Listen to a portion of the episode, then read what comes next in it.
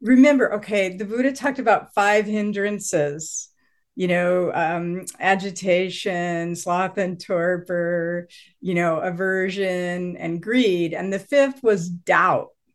And regret really is doubt. Okay, you're getting these, and he listed it as one whole hindrance because it was so important. Doubt is so big, and you're just having these doubt attacks. And if you can go like, all right, this is the fifth hindrance. This is doubt, whether it's self doubt, a lot of it's self doubt, right? In you. Um, but just go, okay, this is doubt. And doubt's very undermining. It's nature. It's kind of like a bully. And watch that too. Just be like, hey, this is bullying. You would never do that to someone else. They made a decision. You'd never call them and go, are you sure? you better rethink that girlfriend. You would never like harass them constantly. So realize like this is like a bully part of you. You can name it as a part and be like that's just doubt. You can doubt the doubt. You know it keeps reviewing. We're either reviewing or rehearsing. Like john's case we're rehearsing and you're reviewing but neither are true. Right? Just go this is re- re- reviewing it's doubting and doubting what you did. And one thing I do, I used to do with that, Bianca, is I'd say, you know, I'm not that important. I'm not that powerful. Oh, why didn't I say that? Or what? I'm not, you're not, we're not that important. And not to diss who you are, but really the doubt like gets this momentum where everything gets like the monkey on fire, right?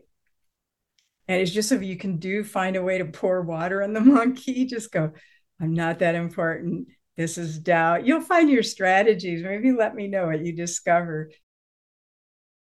And I would look at, I mean, just my the therapist in me would be curious about where that part learned to do that. My guess is that your family taught you how to somewhere this every part's here to help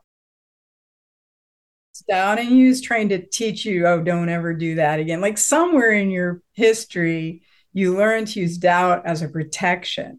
So the key is to see, like, oh, that was then. Do I really need to keep using doubt as a protection now? You know, decades later, does it work? No. You know, it we used it as a protector part and what you do when you find protector parts like this is you try to a update them. And it's 2023 i don't need that much protection. If i make a mistake no big deal right? Or everybody gets through mistakes. That part was like in our families like you can't ever make a mistake right? And you could just coach your part and go like it's okay. If we make a mistake i'll be right here with you. We'll get through it and bring that wise self energy to hold the hand of that scared kid who goes, ah, right? And just that your wise woman in 2023 can walk through any doubt. And what what people in your life never did for you, so it's okay. Everybody makes mistakes. We'll be fine. It's not 911. I'll still be here you know, all these like soothing and grounding things and walk yourself through those doubts and those yelling parts. it's a lot like the Buddha sitting under the Bodhi tree with all those voices. You're going to have to go like, nope, and just hold that kid who gets really scared.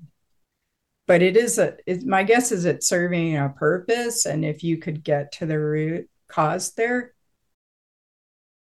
it's kind of taken over. So if if you can learn how to help calm that part down and have other parts of you, like your wise woman, just say, not try to shut it up, but just you know, taking her by the hand, putting your hand on her shoulder, just like, hey. And that's what Dipa Ma did when she really worked with people, is she just helped their systems calm down and she just brought this incredible presence